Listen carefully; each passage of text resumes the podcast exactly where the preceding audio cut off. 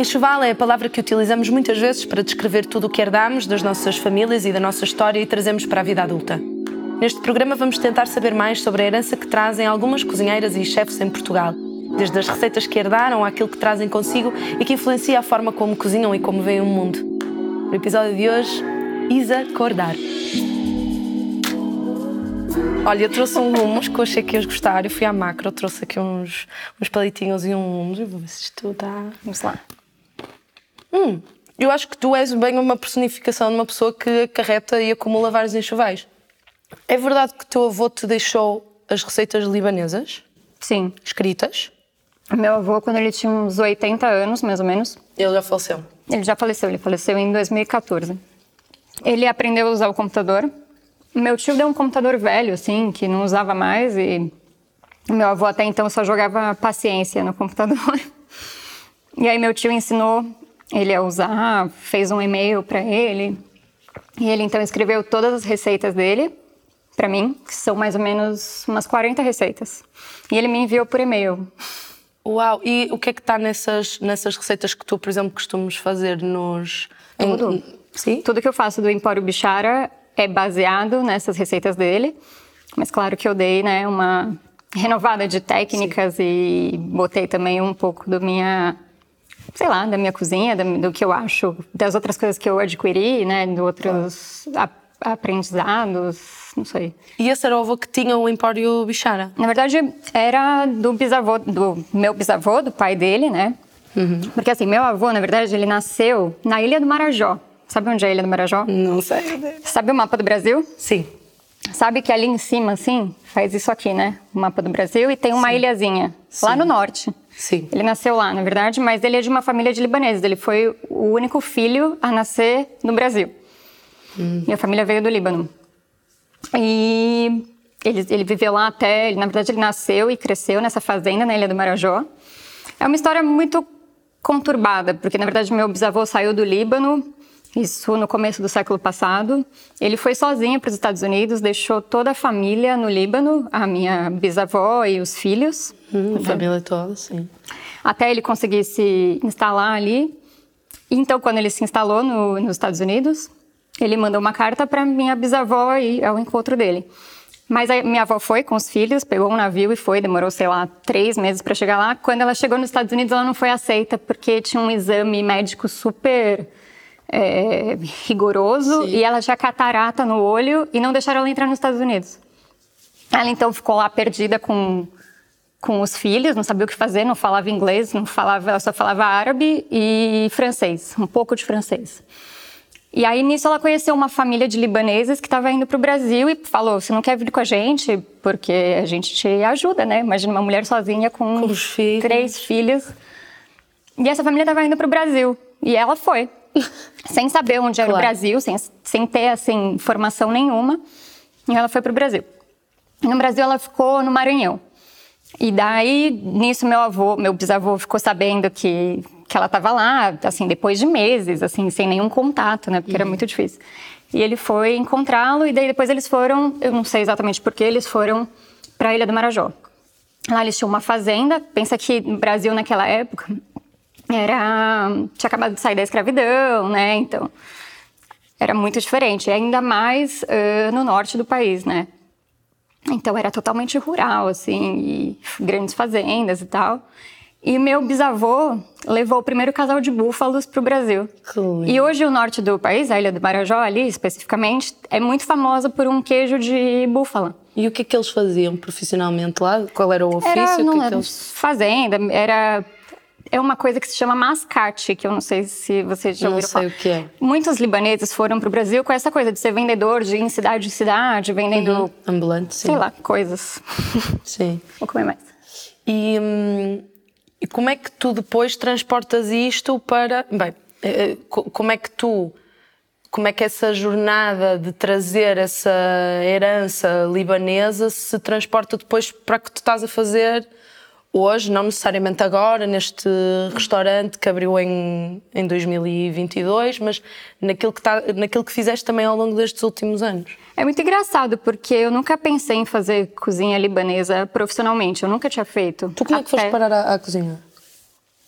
foi meio por acaso, assim. Na verdade, eu acho que hoje em dia, fazendo, fazendo uma retrospectiva, assim, eu sempre vejo que acho que a cozinha sempre esteve muito presente na minha vida, assim. Eu lembro de diversos episódios da minha infância que eu lembro de, de sabores, Sim. de situações que eu tava na cozinha, seja com meu avô, né? Que eu, não, eu nunca cozinhei com ele, mas eu, eu lembro dele, e era ele que fazia todos os almoços de domingo, assim, aqueles banquetes libaneses para a família inteira. Mas eu lembro situações, sei lá, na escola, é, de viagens que eu fazia e de. Não sei, acho que a, a cozinha sempre esteve muito presente, mas não, eu não era aquela pessoa apaixonada por cozinha, que assim. a cozinhar, né? É, assim, eu lembro de cozinhar. Eu era pequena e eu brincava de programa de TV hum. e eu sempre fazia bolo. Sempre fazia um bolo de cenoura, que era o que minha mãe deixava eu fazer sozinha. E eu ficava lá fazendo programa de TV e brincava daquilo. Eu lembro que eu ia pra escola e aí tinha duas. Eu tinha uns cinco anos. E aí tinha dois dias por semana que eu ia mais cedo, porque eu tinha aula de natação, e daí eu ficava o dia inteiro na escola. E tinha um almoço e a gente almoçava na escola. E quando a gente chegava na escola, todas as crianças iam brincar, eu ia com a cozinheira da escola, a Gina. Me lembro dela até hoje, uma fofa. E eu ficava lá com ela e eu lembro do jeito que ela cortava os pepinos, sabe? Eu lembro de uns detalhes, eu era muito pequena. Então, quando eu fiz 11 anos, eu pedi pro meu pai de aniversário e comer num restaurante japonês que eu queria experimentar comida japonesa. Assim, eu não sei de onde eu tirei isso. Isso é muito. E aí meu pai se empolgou, né? Porque eu acho que ele gostava que eu era meio desbravadora gastronômica, assim. Sim. E aí ele me levou num restaurante japonês, e aí alguém, teve, alguém foi muito perspicaz e tirou uma foto desse momento, eu comendo meu primeiro sushi, eu tô com uma cara, tipo... Badass. e, e mas é que... do, mas do meu avô, enfim. É, bom, eu sou de São Paulo, né? São Paulo é essa mistura, mesmo na minha família, não é uma família só de libaneses, né? Mesmo na parte da minha mãe, que, é, que é, tem meu avô libanês, a minha avó, ela era filha de espanhol com italiano, então tem essa mistura e o outro lado da família é italiano. Então, aí eu nunca pensei em fazer uh, cozinha profissional. Né? Profissional. Né? Mas eu carregava essas coisas. E aí... Isso que é a curiosidade até na própria história da gastronomia também, Sim, sim exatamente. E, e, foi isso, assim, eu, aí eu, eu ia fazer história, o jornalismo, não sei, eu tava na dúvida do que eu ia fazer, era meio isso, porque eu sempre fui nerd, eu gostava de ler, pesquisar, estudar e, sobre e estudar. E, e era isso. E aí eu encafifei que eu tinha que saber todas as Encafifar receitas. É, Encafifar é, é teimar. Sim, meti na cabeça que, não é? na cabeça que eu, eu tinha uns 18 anos.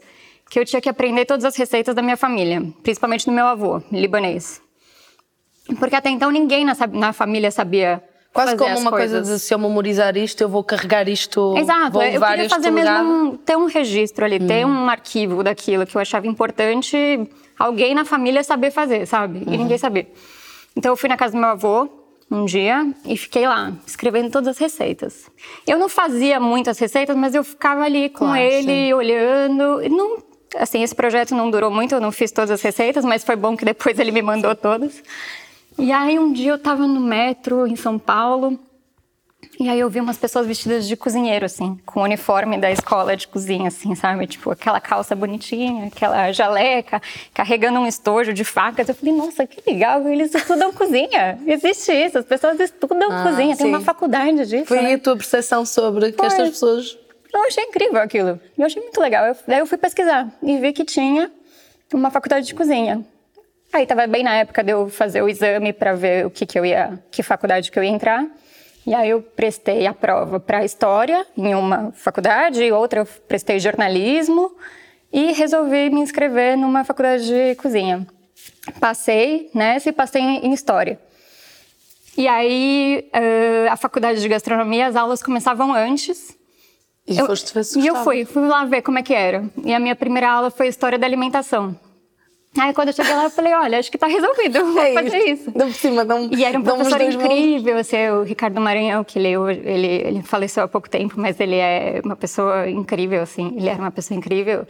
É, especialista em cozinha brasileira e tal, e eu fiquei apaixonada, eu falei, é aqui que eu vou ficar. E aí, no começo, eu ainda achava que eu era meio uma, uma fraude, sabe? Hum. Porque todo mundo na faculdade tinha aquela coisa de... Ah, eles nem com a avó, e É, e eu sempre. cozinho há muito tempo, e eu primeiro gosto de cozinhar, fico vendo o programa de gastronomia e testando receita vietnamita, sei lá, e eu não tinha muito isso, mas eu tinha alguma coisa, né? Uhum. Eu acho que tinha alguma coisa dentro de mim muito ligada à cozinha, mas E também muito ligada a esse olhar curioso sobre a própria história, não é? Que depois Sim, tu acabas sim. por estudar também a história da gastronomia mais tarde. Sim, depois eu fiz uma pós-graduação Foi logo nisso. seguido? Não, foi 10 anos depois, bem depois. E o que é que aconteceu entre. Eu fiz muita coisa. Então. Aí eu fiz esse curso de gastronomia, né, em São Paulo. Comecei a trabalhar logo no primeiro, no primeiro semestre da faculdade. Eu decidi que eu queria fazer o estágio, que ainda não era, é só era obrigatório no, no final, mas desde o começo eu resolvi fazer. Trabalhei em diversos restaurantes. A maioria dos restaurantes que eu trabalhei eram italianos em São Paulo, curiosamente. E curiosamente nessa época, apesar de eu ter essa coisa com meu avô da cozinha libanesa, eu sempre fui mais encantada pela Itália, assim, não sei, eu Que, tinha que o outro lado da família que é o outro lado da sim. família. Que tem a minha avó, que não é italiana, mas que era casada com meu avô italiano, que eu não conheci, mas que ela pegou todas as receitas da sogra dela e Uhum. ela cozinha muito bem. Até hoje ela cozinha. A minha única avó viva, Sim. Dona Zoé. Zoé. E Zoé é um nome lindo, significa É? vida em grego. Maravilhoso. Oh, que lindo. Não é lindo? Que fiz. E o pai dela era, trabalhava num cartório, então ele aprendia todos os nomes. E sabia a etimologia das palavras, não é? Para escolher legal, também né? uma coisa com significado. E, mas por muito tempo eu achei que eu era meio uma fraude, uma Sim. cozinheira meio. Mas não botava muita fé em mim, sabe? E depois foste trabalhar logo no, no início do, do curso e seguiste sempre a trabalhar em cozinhas. Sim, segui sempre a trabalhar em cozinhas. Teve uma época que eu, eu fui fazer jornalismo também. Eu fiz três anos de jornalismo, mas eu não terminei a faculdade. E eu, sempre que eu fiz jornalismo, eu trabalhava em cozinha à noite. Eu fazia, fazia as duas coisas, nunca abandonei a cozinha. Assim. Teve um período que eu até cheguei a fazer um estágio em jornalismo, não me dei muito bem. Era uma assessoria de imprensa, eu achava muito chato.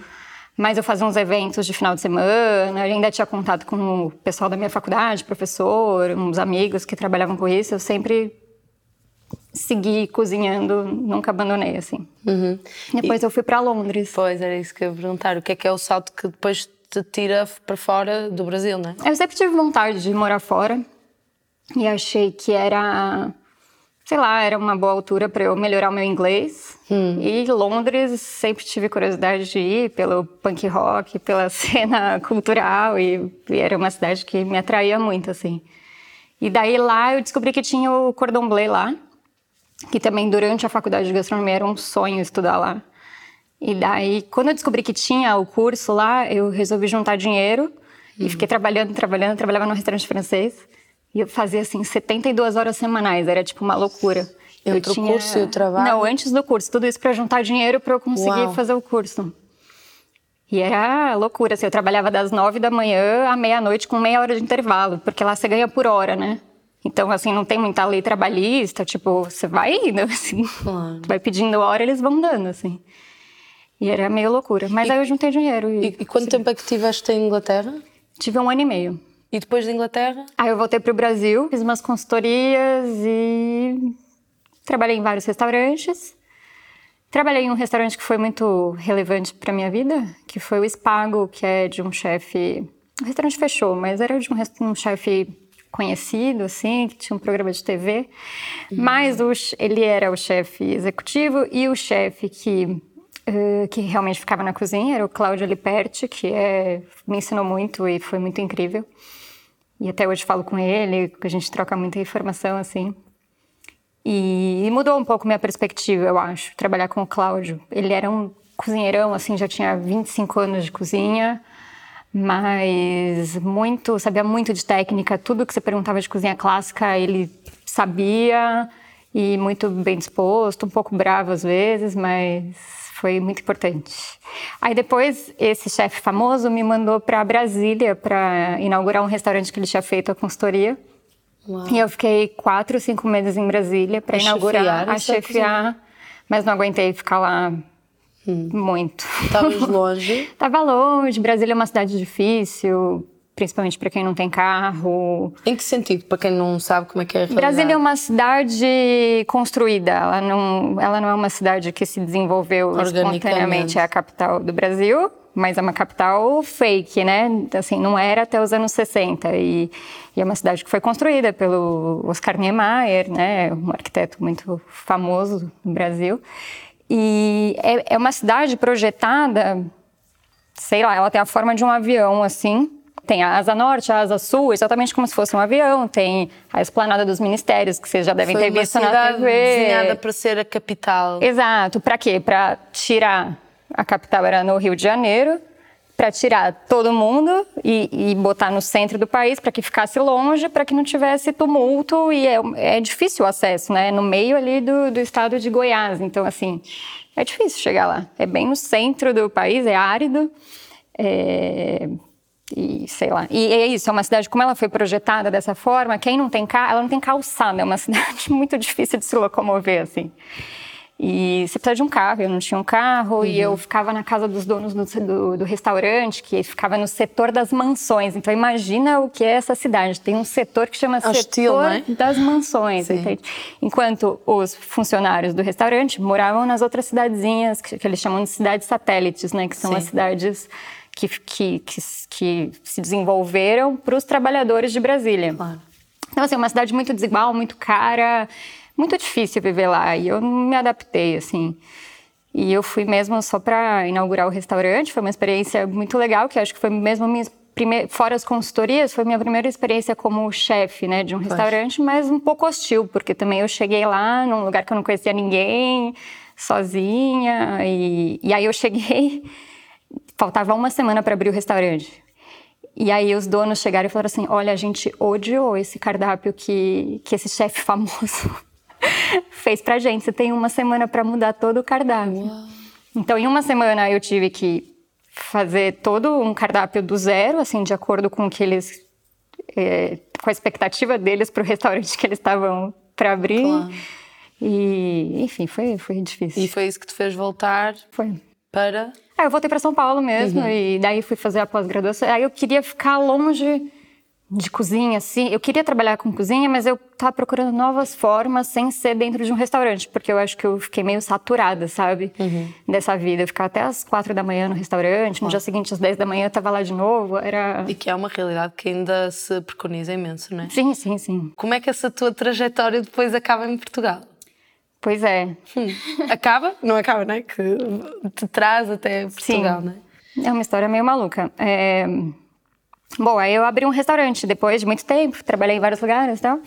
E abri um restaurante em São Paulo, um café pequeno, em 2015 isso. É, muito pequenininho, todo dia eu fazia dois pratos do dia. Era só, eu, eu abria das 10 às 7 da noite. assim. Então era um café e todos os E dias... que pratos é que poderíamos encontrar nessa altura? Eu exemplo? mudava o cardápio todos os dias. Então, assim, você nunca ia comer a mesma coisa. E o que é que seriam Era um assim? menu executivo, assim, eu fazia um menu, né, como entrada, um prato principal, mas eu- essa época eu era muito clássica francesa, eu acho. Então claro. tinha assim, tipo, bife bourguignon, mas de vez em quando eu colocava, tipo, tinham muitas coisas italianas, tinha o nhoque della fortuna, que, que ficou muito famoso, que todo dia 29 eu fazia o nhoque. Pois é, eu descobri no Comunale, quando vocês abriram o Comunale, eu não sabia porquê, de onde é que vinha o to... e porquê que é todo dia, todos os 29 Tem de cada uma, mês. uma história que São Pantaleão, que era um andarilho, estava numa cidadezinha da Itália, isso, sei lá, na Idade Média, e ele estava esfomeado, bateu na porta de uma casa e a família ofereceu para ele um prato de comida, dividiu lá o que tinha, e era nhoque,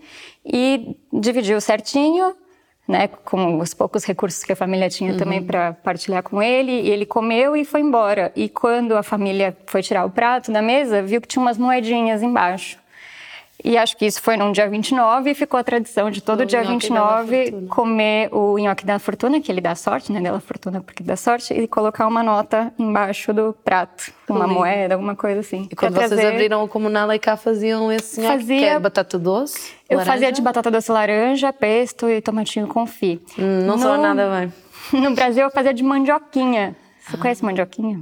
Uh, mandioca só, grande, não é? Hum, mais que isso. Não. Mandioquinha é a melhor coisa do mundo. mandioquinha, como é que é? Parece uma...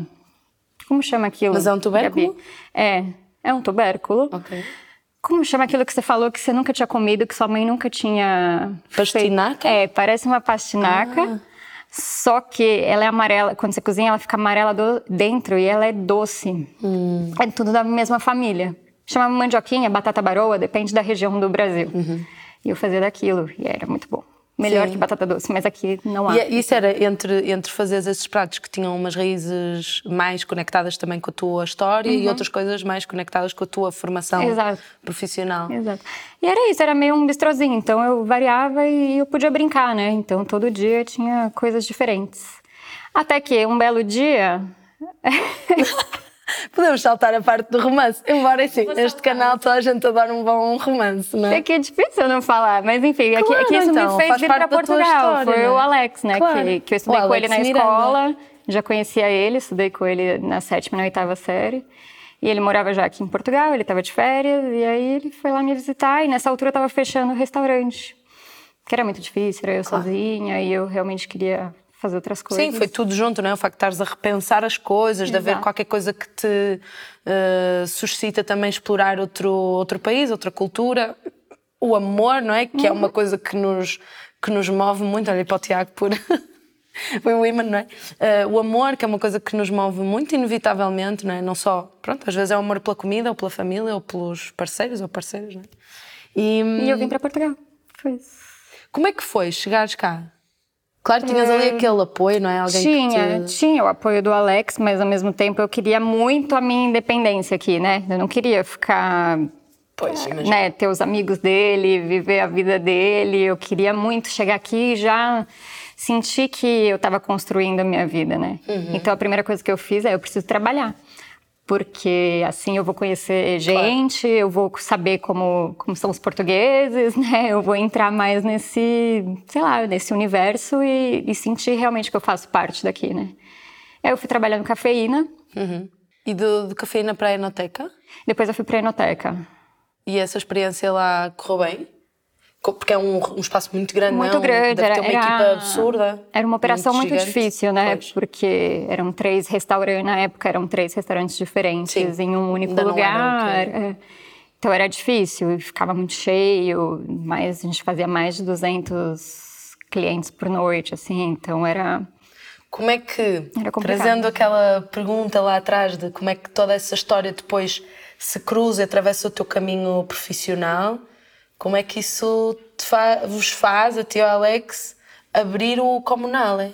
A gen- o Alex sempre teve a vontade de ter um restaurante e eu acho que é um Que caminho... ele já tinha também, desculpa, já tinha também o percurso profissional dele aqui, Sim, ele virou é? cozinheiro aqui em Portugal, né? E eu acho que é um pouco natural, né? Quando se trabalha em cozinha, eu acho que tem sempre essa vontade de, de sei lá, de ter algum lugar seu que você possa mesmo colocar sua cozinha, suas ideias, É, né? sim, em alguma prática. forma de expressares a tua identidade, não é? Exato, Também. porque senão você. Eu acho que é, que é importante passar por todo esse caminho, trabalhar em diversas áreas dentro de um restaurante, né? Diversos cargos.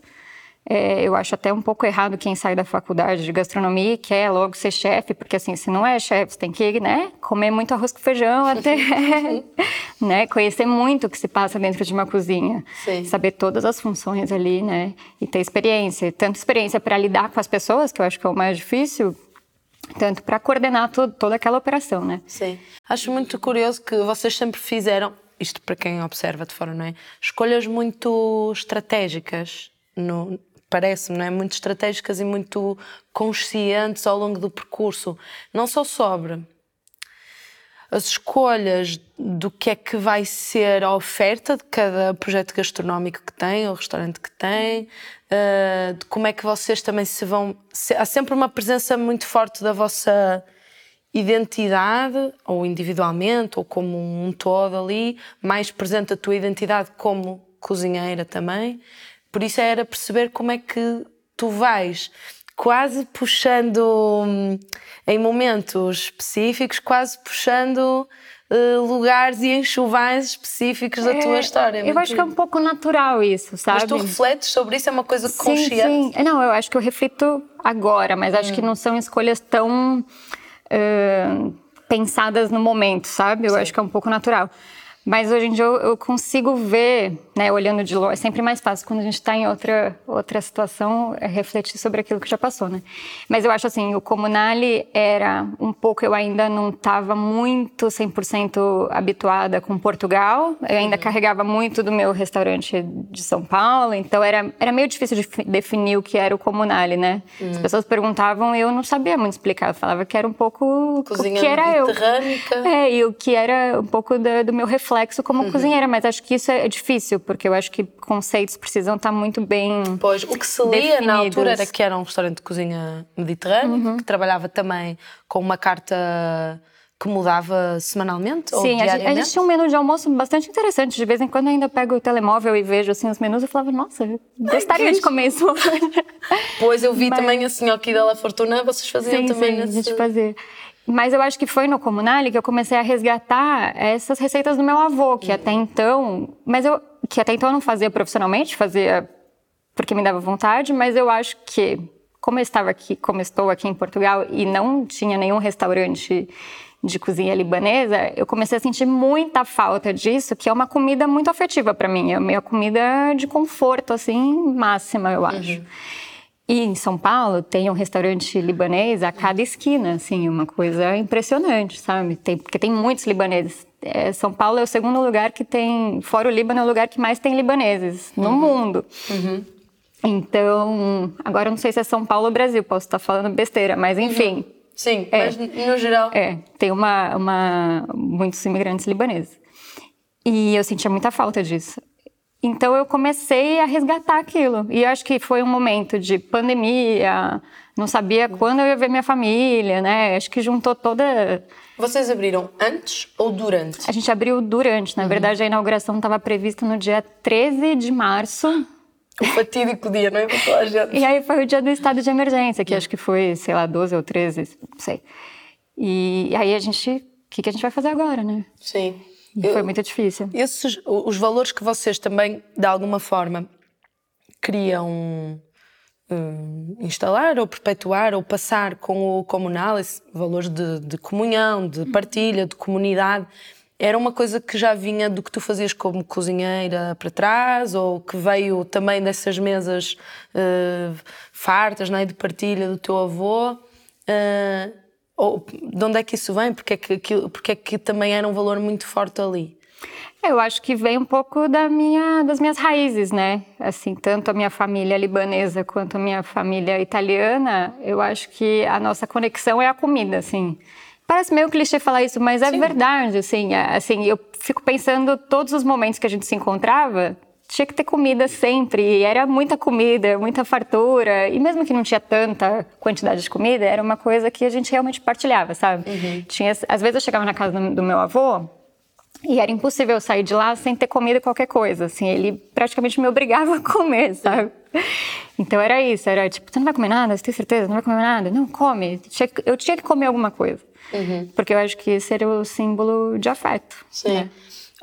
A, questão da gestão consciente, que, eu que também vi, visto de fora, essa questão estratégica que eu estava a dizer, quando vocês tiveram que fechar o, o Comunale, há ali uma fase de, de interregno uh, que depois dá.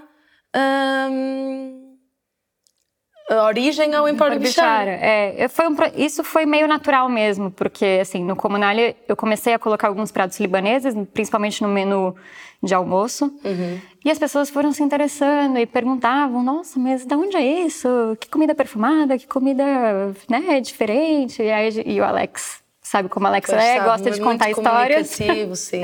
então ele contava e na, na carta do jantar, que eram pratos para serem partilhados mesmo, eu fazia o kibe. Um dia eu tive um estalo do uma ideia do kibe cru, né, do kibe naie, porque assim, na minha família era uma disputa o kibe naie, porque ele sempre fazia, mas não era sempre que ele fazia porque dava trabalho. Então, tinha assim a maior parte da família amava aquilo e chegava cedo no almoço para conseguir comer e a outra parte não gostava muito mas era disputado entre os que gostavam e ele fazia uma bandejona assim de, de kibinaie e fazia as pétalas de cebola, que eram cruas, mas para a gente é, ir pegando, pegando o, a, carne. a, carne. Aí um dia eu pensei em como recriar isso, assim, eu tive essa ideia de como recriar isso num empratado, assim, num formato restaurante mais, food, mais né? bonito, assim, né? E eu tive a ideia de fazer naquela apresentação que eu faço, Ai, eu né? A lembrar, quando me lembro de provar aquilo pela primeira vez, foi mesmo foi mesmo transformador e eu adoro cebola crua, então aquele prato para mim fez mesmo. É, eu, eu dou uma leve grelhada na cebola, né, para ela ficar um pouquinho mais murchinha e não ficar tão forte, para sentir também sim, o sabor sim. da carne. E, e, daí eu tive essa ideia de fazer, e estava na carta do comunal e do jantar, que eram uns, uns pratinhos para partilhar, assim. E as pessoas começaram a gostar muito disso e, achar muito interessante essa história. E eu falava, olha, é para comer inteiro com as mãos, né? E eu acho que tem a comida libanesa tem essa coisa, né, de comer com a mão que é uma coisa que aqui em Portugal eu, eu, sinto que as pessoas têm um pouco de dificuldade. É, é, é ainda mais quando é, ainda mais quando você vai, vai a um restaurante, né? Claro. Então assim, alguém colocava, cortava com um garfo. É, mas assim, aquilo não dá para comer com garfo. Você vai comer com garfo, vai cortar com a faca, vai destruir, vai perder. Que, que acho que a graça daquilo é dar uma dentada, uma bocada naquilo, né? E passar a coalhada, o, o lábio em cima.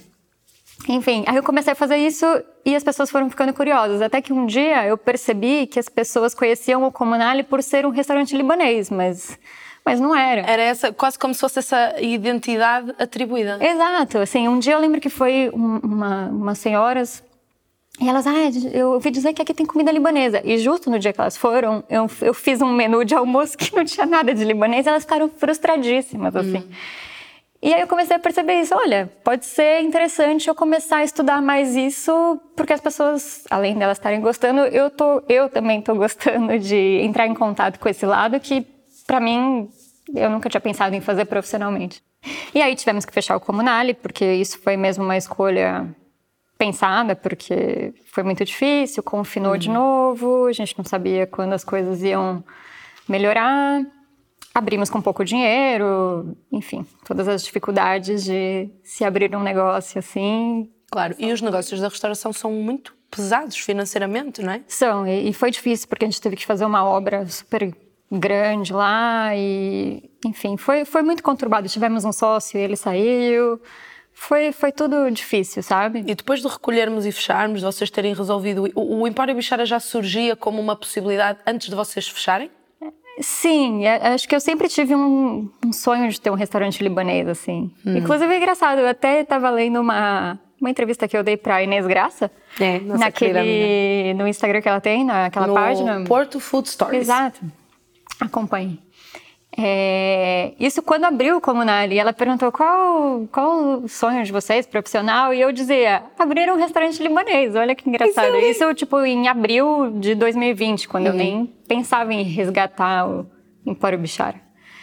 E aí acho que foi, foi isso, assim, eu, eu fui me ligando à cozinha libanesa, fui estudando muito, tudo que eu via de livro de cozinha libanesa, eu ia atrás, comecei a fazer as receitas do meu avô, mas uhum. fazer né, com o meu olhar, colocar um pouco claro. mais de técnica e, e, pesquisar mais. E otimizar os processos também. Né? Exato, né? exato. É, porque as receitas do meu avô são, são bem caseiras, assim, né? E usar alguns outros ingredientes. E já pensar como projetar aquilo também para depois um, para um menu, não é? Sim, claro. E aí eu fui gostando muito, até porque eu acho que eu sou uma escola muito clássica mesmo, assim, essa coisa ocidental, né? Cozinha francesa, cozinha italiana, e de repente eu estava me deparando ali com técnicas diferentes, né? E possibilidades diferentes, ingredientes diferentes, especiarias diferentes, né? E foi todo um novo mundo Mesmo que se para abriu. o teu paladar? Ou não? Para o teu eu paladar acho que, era... Eu acho que eu tô... Eu, eu nasci comendo isso, né? Então, de uma certa forma, meu paladar é muito habituado a esses sabores, mas talvez não para cozinhar e, uhum. né, porque, enfim, sigo essa coisa clássica francesa de só ervas frescas e azeite ou manteiga e de repente, né, trabalhar com outros tipos de produtos, tipo usar um barhará, que é uma mistura de especiarias que tem sete especiarias numa mesma coisa e fazer um arroz com isso, né, ou fazer uma uhum. carne com isso, são outro, é outro paladar, né? Claro. Quando mas é, é, uma coisa que eu estava acostumada, mas não para co cozinhar profissionalmente. Sim. Quando é que é a primeira vez que o Empório Bichara tem contacto com o público e vice-versa, não é? Quando é a primeira eu vez acho que vocês... que eu não me lembro a primeira ao certo, mas eu acho que a gente fez algum pop-up. Eu acho que foi no Catraio Uhum. até.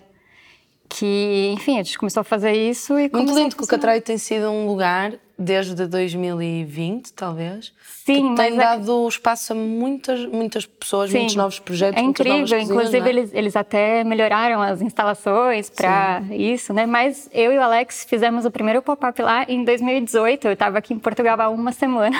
Uau! Claro, imagino e nessa nós altura, não é? fizemos, e eu fiz, sei lá, uns, uns, uns sanduíches, umas coisas assim. Uhum. Eu ainda não sabia muito bem o que fazer, mas E de repente as pessoas iam quase atrás, vocês eh, viraram quase cozinheiros e itinerantes, né? As pessoas Sim. iam atrás de vocês para poderem. E foi ótimo, porque foi, né, foi um ano muito incerto, que a gente, né, pandemia, não sabia Claro. quando as coisas iam melhorar, quando tudo ia se estabilizar de novo. E nós tivemos a oportunidade de cozinhar para diversos públicos diferentes, né? Claro. Como, por exemplo, fazer no Travessa, na Foz, fazer tanto no Catraio, uma cervejaria em Matozinhos, assim, vários eh, lugares diferentes, com públicos diferentes. E ficar esses três meses no Parque da Cidade, no Sim, verão. isso já em 2021. Foi tudo ano passado. é. Exato. Foi quando nós Há dois anos, né? Quando, quando surgiu a possibilidade nas vossas cabeças eh, e também na, na vida financeira, não é? De abrirem um outro espaço, hum, porque é que não abriram um espaço libanês? Porque essa decisão também é outra decisão É, muito é- estratégica. Essa é uma decisão estratégica mesmo, assim. Eu acho que essa é a mais não, não seria a tua vontade, se calhar nesse momento, continuar a explorar a cozinha libanesa? Sim e não, Uhum. na verdade. Eu fiquei um pouco chateada com a cozinha libanesa em certo ponto, assim. Porque eu acho que foi um plano, foi esse. Vamos fechar o Comunale, passar esse ano fazendo eventos, fazendo os pop-ups e ver o que acontece, porque era um ano muito instável. E quando tudo melhorar, vamos abrir um outro negócio. Menor, né? Porque o Comunale era muito grande, o espaço do Comunale era enorme. E vai ser eu e o Alex só para começar, porque a gente não tem Claro. dinheiro para contratar uma equipe, então vai ser um negócio só nós dois, então tem que ser pequeno. Era esse o nosso plano. Mas a cozinha libanesa foi me deixando um pouco chateada pela aceitação das pessoas, assim. Difícil falar isso porque eu tive uma boa aceitação, Eu- eu mas, percebo. mas ao mesmo tempo eu percebi que tem gente que é muito fechada, assim. Ia ser muito difícil aqui abrir um restaurante libanês É se que não as pessoas fosse fossem regularmente, não é? Exa exato, então acho que é esse o ponto, né? Eu acho assim, se não fosse num lugar muito estratégico, tipo na Baixa, o que passasse turista, ia ser muito difícil abrir um restaurante libanês. É, Porque aí ias ter sempre clientes tinha- curiosos que acabavam por, por entrar, não é? Sim, sim, mas tinha esse ponto que me incomodava, que era assim, eu era um pouco vista como a menina brasileira que faz a cozinha da família dela, sabe? E é uma coisa exótica. E esse termo exótico é uma coisa É, que me sim. incomoda, porque ele é tão pejorativo É, e tão preconceito, preconceituoso, claro. sabe? E eu comecei a ficar muito chateada com aquilo. Chegou um ponto que eu falei, não vou mais fazer cozinha libanesa. Vou fazer em casa pra gente comer, porque eu não quero mais. também, não é? Acho que eu. Então, hoje em dia eu já tenho saudades. Inclusive, a gente fez um pop-up dentro do Cordário há um mês atrás, sei lá. E Sim. foi muito legal, foi incrível, porque foram todos os nossos clientes que realmente tinham saudade e alguns clientes novos do Cordário que, quando sabem que a gente teve esse projeto, ficam muito empolgados e querem, e querem Sim, experimentar, né? Então, eu fiz as pazes agora já com, Uhum.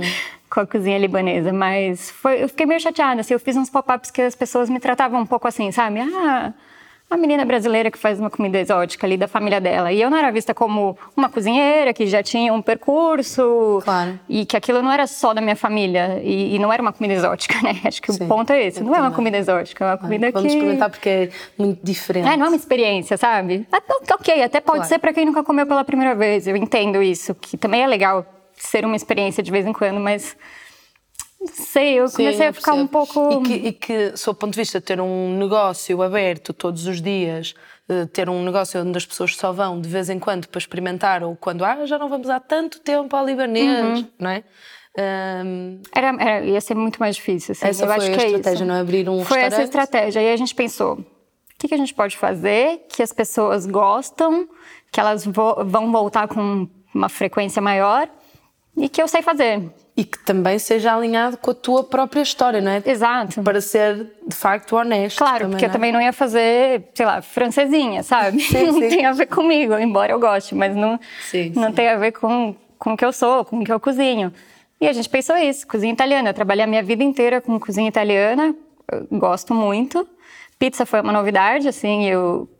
Mas não tanto, porque eu já fazia pães, de... sempre trabalhei com pão, sempre gostei Com muito de fermentação. fermentação.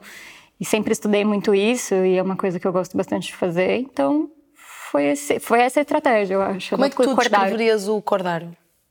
Eu gosto de falar que o cordário eu acho que é mais que uma pizzaria. É. Porque eu, eu fico até chateada quem vai lá e não come os antepastos. E que é, mais uma vez, também a tentar perpetuar uma lógica de partilha, não é? Exato, sim, sim. Eu acho que tem, tem isso que a gente traz, né? Que, que acho que faz parte da minha cozinha, né? Que é é, a mesa farta. Eu gosto de várias coisas na mesa, assim, e que as pessoas partilhem. E eu acho que são nos antepastos do cordário que eu posso colocar um pouco mais da minha cozinha, né? Porque pizza. Pizza é pizza, assim, não é, não, não é só Sim, pizza. no, no Não, caso não é do só cordário, não, não, não sei se não é só pizza, assim, né? Tem todo um trabalho de fermentação, da escolha dos ingredientes também, né?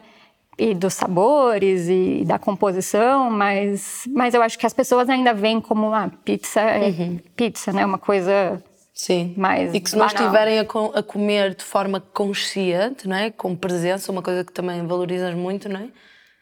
Podem não. Podem, achas que podem não perceber a diferença? Ou é. Ah, eu, eu, É eu sinto que as pessoas que vão lá percebem que é uma pizza que cai melhor, que elas, né, que elas não se sentem pesadas, não fique, que tem uma certa harmonia ali dos ingredientes, né, não tem um excesso de queijo. Então não é só a massa também. Eu acho que as pessoas percebem que tem uma que é pensada, né? Claro. Que assim não tem presunto demais, não tem eh, queijo demais, não tem nada em excesso, né? Que é para você são ingredientes de qualidade, então por isso você tem que sentir exata, o sabor de cada coisa que está Claro. ali, tem uma função, tá ali, né? E, e a massa, as pessoas sempre comentam muito Por sobre a que massa. fazer uma massa que fermenta 48 horas? Acho que primeiro é isso, essa é... Primeiro assim, eu acho que o que define uma pizza boa é uma conjunção de coisas, né? Eu acho que Vamos lá. Mas eu acho que assim, você tem que adequar o seu produto com o equipamento que você tem, né? Boa, pois. é E uma assim, lá eu não tinha condições de ter um forno a lenha nem um forno a gás. Eu tinha, eu- as minhas condições eram, eu preciso de um forno elétrico. Como eu vou fazer uma, uma pizza boa, que eu acho saborosa, que seja leve, porque eu acho que uma pizza tem que ser leve. Claro. E também tem isso, eu quero que as pessoas comam os antepastos antes, né? Então, não dá pra ser uma pizza que você coma uma fatia e já fique satisfeito. E que depois, durante a noite, Vai passar mal dormir porque a pizza não a fermentar. fermentou. Exato, assim. Eu já tive muita ressaca de pizza, porque morando em São Paulo ainda, tem muita pizzaria, né? Tem uma a cada esquina. E assim, é pizza que não fermenta, né? Pizza que eles botam açúcar para fermentar mais rápido. E não todas, claro, a pizza de São Paulo é muito boa, mas essas de bairro, assim, são mais assim, né? Uma pizza que fermenta muito rápido e é isso. Você vai acordar no meio da noite, tipo, com ressaca, preciso de Sim, água. Então, n- nesse caso, um dos motivos é fazer uma pizza com. Olha, está aqui uma mosquinha. Fazer uma pizza com uma boa fermentação, não é? Sim, sim. É também por isso, por todo o trabalho que eu já fiz com pães de fermentação natural ou fermentação lenta, é uma coisa que eu gosto também de trabalhar, né? E eu acho que também eh, não vale a pena fazer uma pizza qualquer, né? Acho que já que é para fazer uma pizza, vamos fazer uma pizza boa, tem que ter um trabalho nisso, né? E aí eu desenvolvi uma massa que eu achei que casasse bem com os equipamentos que eu tenho, com a infraestrutura que eu tenho lá. É uma pizza que fermenta 48 horas, que ela é leve. E, e acho que também é importante isso, o equilíbrio dos ingredientes e a qualidade dos ingredientes. E como é que foi esta fase de trabalhar para criar uma massa de pizza que não está a tentar ter um selo de pizza napolitana ou tentar ser uma pizza romana, está a tentar ser uma pizza uh, Isa Cordaro naquelas condições específicas daquele espaço? Porque se caso tivesses o restaurante noutro lugar, com outras condições, se calhar o processo teria sido Sim, diferente. diferente. Se um dia o Cordaro abrir o Cordaro no, em Valongo, se calhar vai, vai ter outras Sim, condições e sim, eu posso ter... mudar a receita da E pizza e, provavelmente a adaptar. pessoa não vai comer a mesma pizza no Cordaro da Maia que vai comer é, noutro lugar. Sim. É, eu estudei muito, assim. Eu comecei. Eu, na verdade, eu fui assim: como se faz uma, uma pizza. Na Itália são, tem dois tipos de pizza, né? A pizza napolitana, as mais famosas, a pizza napolitana e a pizza romana. Só que a pizza romana não é essa fininha, porque essa é mal vista na, em Roma. Uhum. Essa pizza fininha que abre no rolo elétrico ou no rolo e ela não fermenta muito, ela é uma pizza que é uma pizza que tem por aí, mas que ninguém gosta muito, assim, né? Que não é muito valorizada. A pizza romana mesmo é a pizza al taglio, a empelha, né? Que se faz, que ela é tipo uma focaccia, que ela tem uma uhum. hidratação muito alta e ela e, e se corta em pedaços e se vende pedaços, às vezes ao peso ou por tamanho. Então eu fui estudar, eu fui no manual da pizza napolitana, da Vera Pizza Napolitana, e fui na da Associação da Pizza Romana. Então eu estudei esses dois tipos de pizza e fiquei testando. É demasiado exigente. em diversos equipamentos. E aí eu comprei, tipo, tinha o forno da minha casa, que é meio ruim, mas aí eu comprei um forninho daqueles que, essa, que tem uma pedra embaixo. E, uhum. e aí fiquei fazendo mil testes. E aí eu tinha essas duas ideias de como fazer uma pizza e precisava chegar ao meu forno uhum. para testar. E aí eu fiquei fazendo mil tipos, com hidrata hidratações diferentes, tempos de fermentação diferentes, farinhas diferentes. E aí eu fazia todas as, as possibilidades Sim. até chegar no, no que eu cheguei. Ananás na pizza? Hum. Sim ou não? Never. Nunca. Ah, exato. Eh, eh, quando eu, quando eu pensei nisto era sim ou nunca. E é muito nunca. lindo. Tu disseste nunca. Não. Mas sabes que eu adoro ananás na pizza, amiga. Achas que a nossa amizade tem pernas para andar? Eu, eu posso relevar isso. Posso, faço um esforço. Levas, pensas, refletes e vê se dá tá. para relevar. É. Vou, vou, sabe que eu vou sair daqui pensando nisso. E a eu próxima sei. vez que eu te encontrar, eu vou apontar o dedo e falar. Você come ananás, é isso, na pizza. Olha, mas sabes uma coisa que, que eu tenho. Que eu, que eu acho, para mim, é muito fixe, porque acredito muito cada vez mais na descentralização, mas que no início me perguntava porquê abrir um restaurante fora do Porto principalmente na fase em que estamos, económica, política, porque de alguma forma isso acaba por ser um um statement também? Sim, eu, eu acho assim. Bom, escolhi a Maia porque eu moro na Maia já há quatro anos.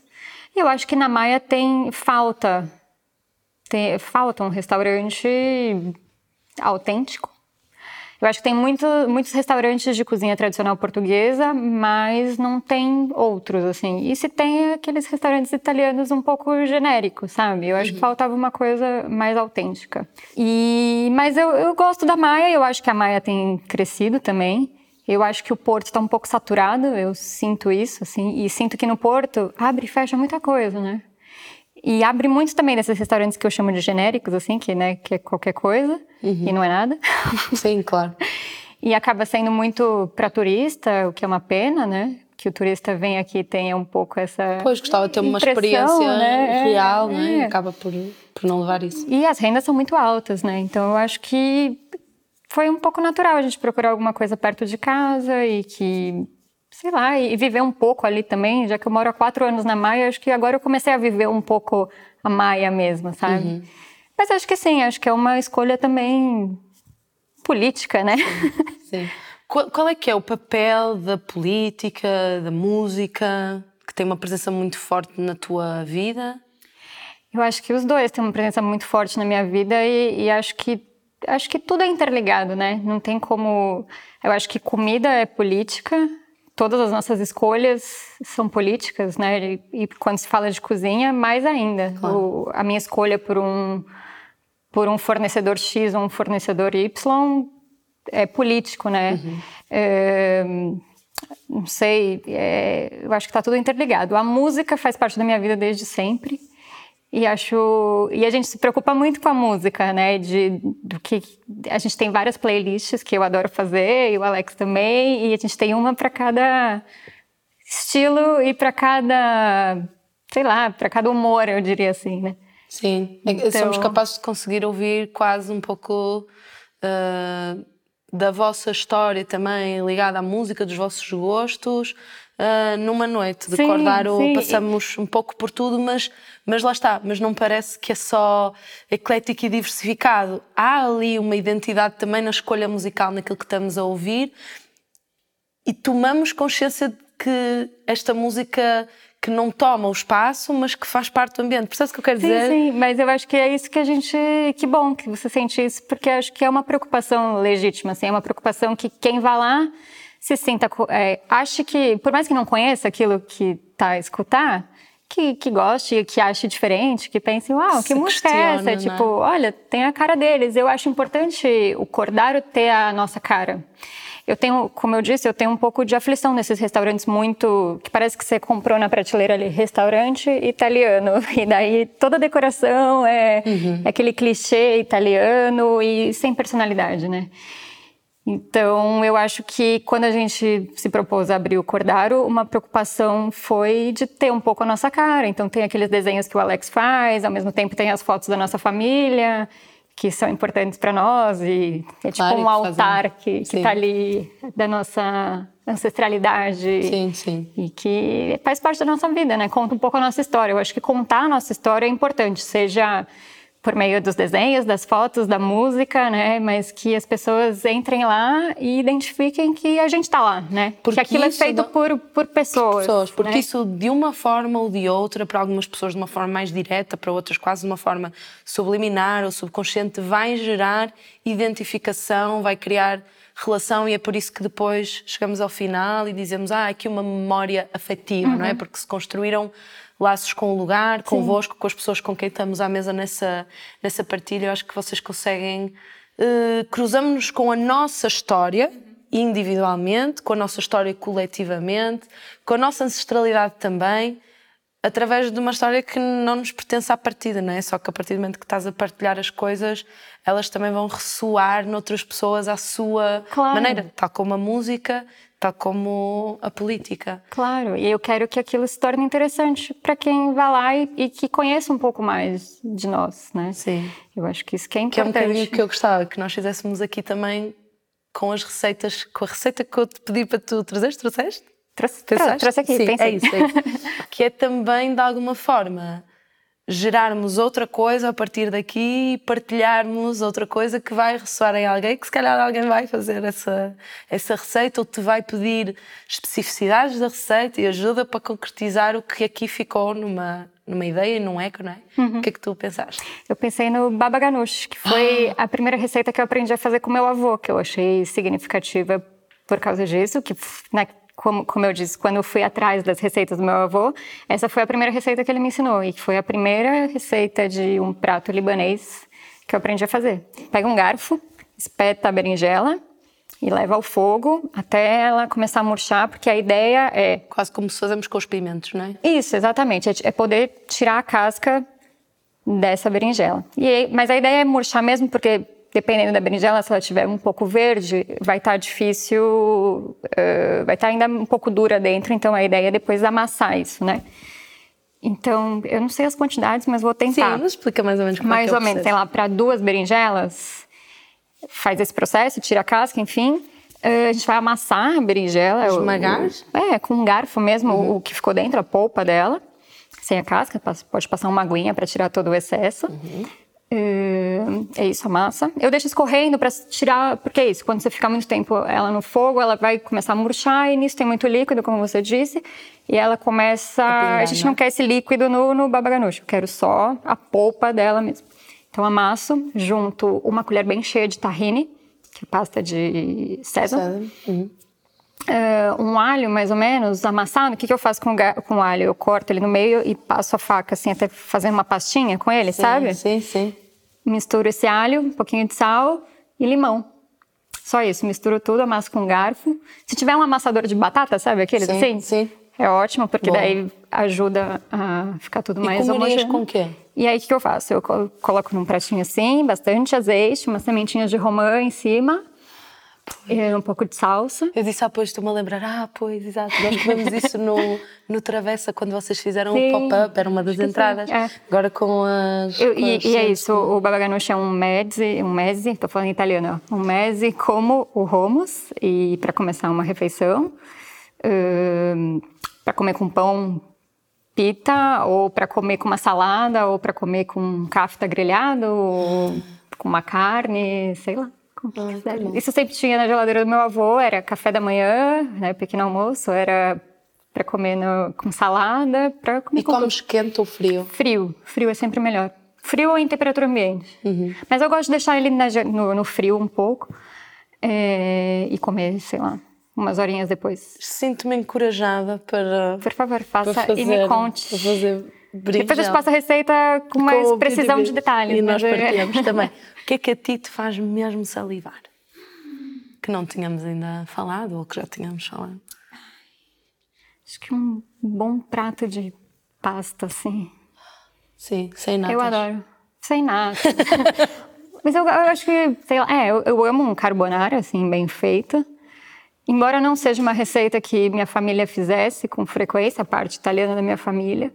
Mas eu gosto de um, sei lá, um espaguete ao sugo mesmo, assim, só com muito tomate, um molho bem apurado. Minha avó fazia um molho que ela deixava, começava de manhã e ficava até a hora do almoço, assim, só tomate mesmo, sem pele. Uhum. Que fica vermelho, assim, e denso, sabe? Sim. Com um pouquinho de alho só, umas folhinhas de manjericão. É, eu, acho que, eu acho que nós, nós, nós vamos agora tratar disso, né? Vamos nos despedir aqui. Agradecer muito por teres vindo, amiga. Obrigada, muito bom. Muito obrigada pelas tuas partilhas. Adorei, adorei. Obrigada por terem estado desse lado e obrigada à Macro por nos ajudar a trazer este programa até vocês.